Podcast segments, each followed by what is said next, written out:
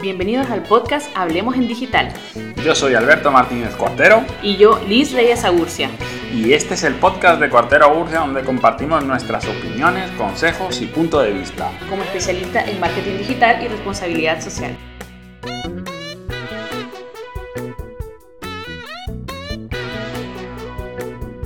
Hola. Aquí estamos una vez más para que hablemos en digital. Ya saben que este podcast está pensado para hablar de una de las cosas que más nos gusta, que es el marketing en todas sus formas. En este capítulo vamos a hablar sobre el papel que juegan los influencers en el marketing. Como siempre, ya saben que pueden dejar sus preguntas al final y las iremos respondiendo durante la semana en nuestras historias de Instagram y de Facebook, así que nos tienen que seguir. Bueno, Liz, yo creo que Bueno, esto es una de las cosas que, muy, que más me gusta de, de trabajar en marketing y de estar a tu lado, que es debatir, hablar, resolver dudas y, y preguntas. Y en esta vez, pues hablando sobre los influencers, pues yo creo que todos sabemos que en la época actual en la que vivimos de, de marketing y de empresas, pues cada vez que recibimos alguna opinión, pues influye en nuestro pensamiento para comprar ese producto, adquirir ese servicio. Así es. De hecho, cada vez creo que es más eh, la cada que cuánto recurrimos a internet para tomar una decisión de compra, y siempre pues es influyente para nosotros ver las, los comentarios, las recomendaciones e incluso las críticas que ponen sobre algún producto o servicio para ayudarnos a tomar la decisión. Entonces creo que sí que es un tema interesante de hablarlo, además que muchas veces nos han preguntado qué opinamos sobre los influencers, eh, si deberían trabajar con una marca o no, y bueno, pues tenemos nuestras opiniones, y algo importante es que este podcast eh, es mucho de lo que nosotros opinamos desde nuestra experiencia y, y de las cosas que hemos hecho, recomendado, y, y, y claro, acuérdense que en marketing hay algo muy importante, que es que todo depende, o sea, no hay una verdad absoluta. Así que es importante que, que todas las decisiones que vayan tomando en marketing, en la vida y en todo, estén basadas eh, en experiencia y en, en, en datos, si es posible, en datos.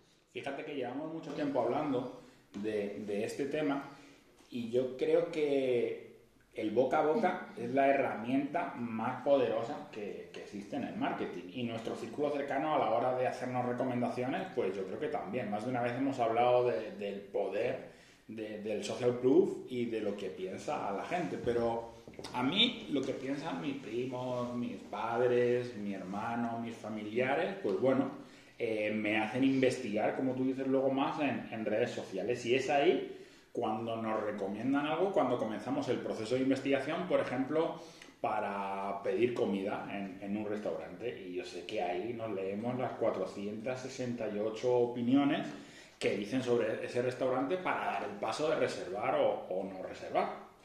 Por eso, eh, una de las cosas que, que, que siempre te he dicho es que para mí los influencers eh, cobran mucha más importancia Eh, cuando una empresa o un, quiera lanzar un nuevo servicio, un nuevo producto, o cuando un emprendedor quiere dar a conocer su proyecto, porque la principal ventaja que tiene trabajar con influencers es el alcance que nos puede dar. Espera, espera, espera, espera, espera. ¿Qué es un influencer?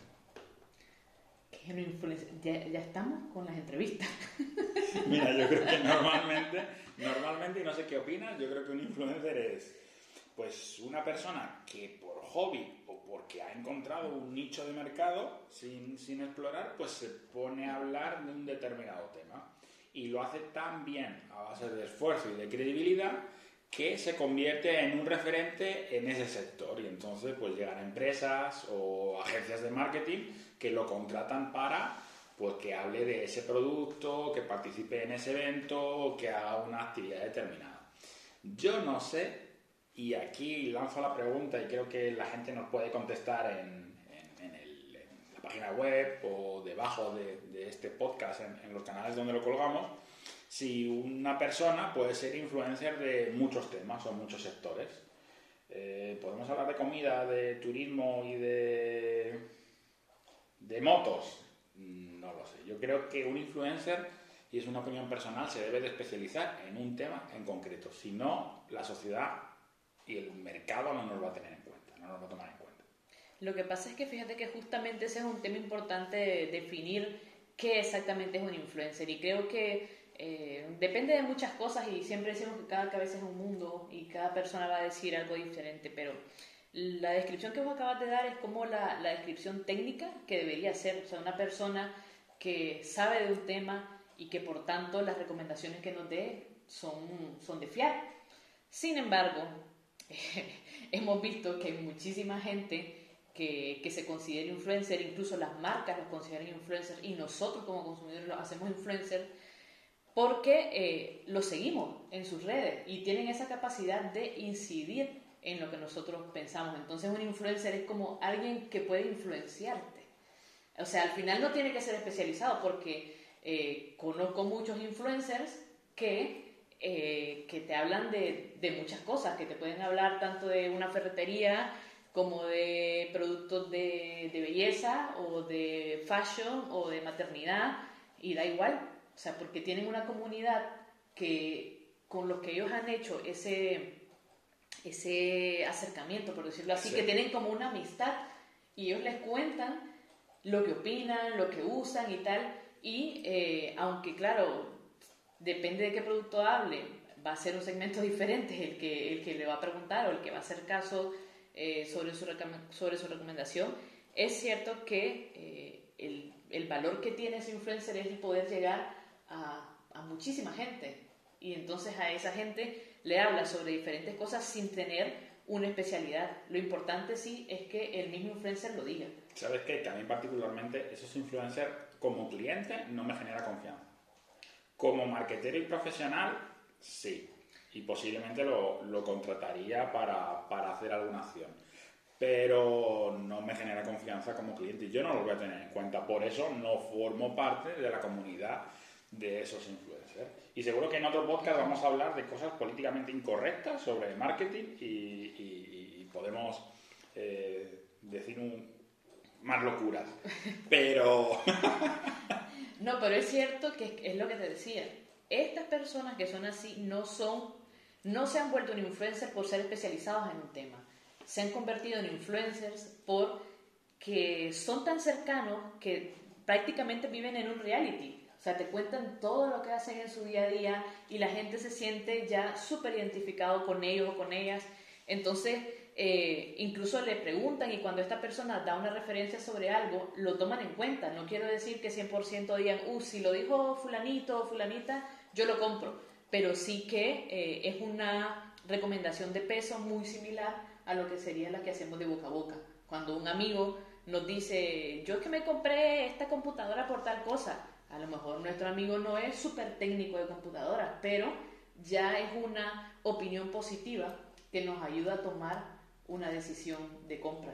¿Sabes a quién considero yo influencer? A esa persona que comienza de manera espontánea y que casi sin recursos económicos ni materiales, incluso tiene ahí un micrófono un poco despeluchado o, o que se lo ha mordido el gato, comienza a hablar de un tema en específico, ya sea de maquillaje, de animales, de béisbol, de baloncesto, y cuenta historias, investiga, eh, colabora con otras personas y conecta con muchos seguidores. Para mí eso sería, sería un influencer, eh, de, de, de manera espontánea. Y, y creo que las empresas deberían de dar el paso a verdaderamente contar con esas personas. Pero siempre y cuando, creo, y, y esto también es una opinión personal, que las empresas y las organizaciones deben de, de dar un paso, de contratar a un influencer cuando encaje dentro de sus valores, dentro del estilo, del tono y de la personalidad de, de una marca o de un proyecto. Si no, yo les recomendaría a las empresas de los proyectos que no contarán con, con un influencer. De hecho, lo más importante para elegir un influencer, eh, primero es ver... Primero, primero, antes que ver incluso cuántos seguidores tiene. Lo primero es que la marca vea si realmente esta persona que va a contratar eh, representa los valores de la marca.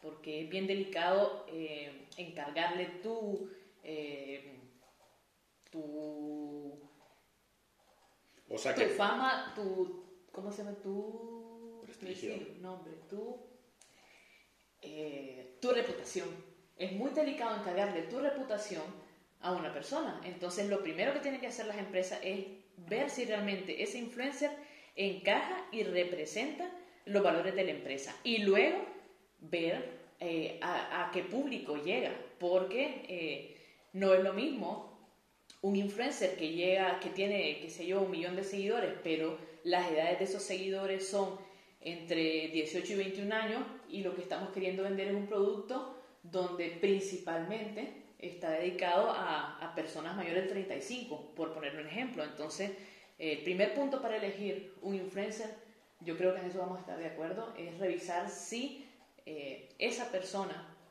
representa los valores de, de la marca, de la empresa, de la organización o de tu proyecto. Y luego ver la capacidad que tiene de llegar al público que nosotros queremos llegar. Si no, no tiene ningún sentido que, que nos mencionen un influencer que llega a muchísima gente que no es nuestro buyer person. Sí, fíjate que yo también contaría a lo mejor con, con Pepito el Erizo. Eh, si veo que tiene mi estilo de comunicación y mis valores y detecto como empresa, después de investigar, Que, que tiene algo especial, que es un diamante en bruto, a lo mejor podríamos explotar a, a esa persona, aunque... Explotar, digo, ¿no? Explotar como talento, como, como talento, pero lo podría yo identificar dentro de, de mi lista de, de candidatos, eh, no sé, y le daría un orden de preferencia para, para contactar con él. Puede ser, muchas veces eh, el influencer nace a raíz de una oportunidad también, pero bueno, lo que pasa es que aquí viene entonces la pregunta de ¿qué viene primero, el huevo o la gallina? Como estamos hablando de influencers, tiene que ser un influencer que ya esté formado, formado, a ver, que ya sea influencer, quiero decir, es decir, que tenga una comunidad a la que pueda influir. ¿Pero el influencer nace o se hace? Bueno, esa pregunta se la vamos a dejar para que nos la contesten ustedes por redes sociales si piensan que el influencer nace, se hace o lo hacemos. Así que eh, de, de este tema podemos hablar muchísimo más. Lo que nos gustaría es eh, motivarlos y motivarlas a que nos hagan preguntas específicas sobre este tema o alguna recomendación que quieran. Claro, recuerden que estas son nuestras opiniones personales desde la experiencia, pero si quieren hacernos una pregunta específica sobre un caso, pues lo resolvemos y lo hablamos y, y vamos hablando en digital entre todos. Fíjate que creo que las empresas o los proyectos, eh, pues bueno, hay determinadas acciones puntuales en las que podrían contactar con, con una persona influyente de, dentro de, de ese tema. A lo mejor es un nuevo producto o una nueva marca y para lanzar la marca quieren contar con, con esa persona que dé un poco de, de mayor credibilidad, ¿no? Claro, es lo que decía antes, que pueden ser utilizados para el lanzamiento de una marca, de un nuevo producto o servicio o para promocionar una acción específica, y principalmente son muy, muy eh, efectivos cuando queremos eh, lanzar un evento o hacer una invitación masiva a, a un evento. Porque es cierto que eh, a lo mejor a, algunos van a llegar solo por ver al influencer, pero es cierto que bueno, cuando nosotros queremos promover un evento, una de las cosas que se busca es que la mayor cantidad posible de personas sepan de ese evento, ya sea que vayan a asistir o no. Entonces, pues ahí creo que los influencers son muy, muy recomendables, eh, siempre y cuando se hayan fijado en los requisitos que dijimos antes, los valores de la marca y el público al que ese influencer les va a ayudar a llegar. ¿Cuánto cobra un influencer? ¿Cuánto debería de cobrar una persona para una acción determinada? ¿Me estás haciendo una entrevista otra vez? No, es que te, es que te, es que te, quería, te quería contar que aunque sé de muy poquitas cosas y no me considero influencer, yo allá por el año dos mil quince sí que colaboré con un tweet y ¿sabes cuánto cobré? Bueno, sí lo sabes, pero, pero es que me toca hacerlo interesante. Ok, te voy a hacer la pregunta. ¿Y cuánto cobraste, Alberto? Pues cobré cien dólares por un único tweet. Es cierto que, claro, con cuenta verificada, con muchos seguidores, pero mis amigos y mi entorno más cercano que estaban en Twitter, pues me dijeron, ¿qué pasa? Que te están pagando por hacer ese tweet. Era de una compañía aseguradora y entonces no pegaba mucho con, con mi audiencia ni con los temas con los que yo solía tratar. Y luego te puedo contar que más de una vez lo hemos compartido en, en, en cursos de marketing. allá por dos mil quince y dos mil dieciséis, un poco el precio de los influencers en, en, en cada una de las redes sociales. Claro, no es lo mismo lanzar un tweet que grabar un pequeño videíto en, en YouTube, una píldora, o como ahora, que se utiliza mucho más Instagram para, y Facebook, ¿no? Para, para llegar un poco a, a los seguidores. Pero más o menos los precios en Europa y en Estados Unidos eran similares. Eh, andaba como... Yo recuerdo que un videíto de un minuto, un minuto y medio, estaba entre trescientos y quinientos euros, dólares. Claro, depende de la persona con la que contratemos y, y el número de seguidores y, y el rango de, de la audiencia y el momento en el que esa persona se encuentra. Así es.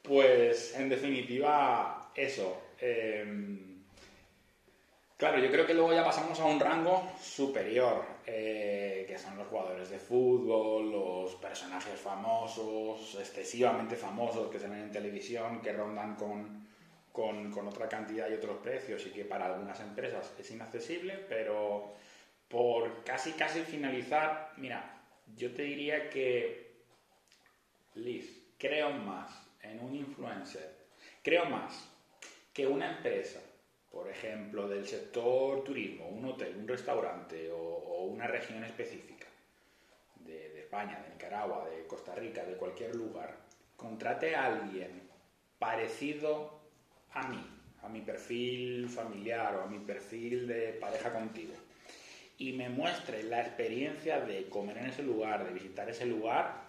A mí me convencería mucho más como cliente que el típico fulanito que lo veo en todos los eventos y en todas las actividades que me hable de ese lugar.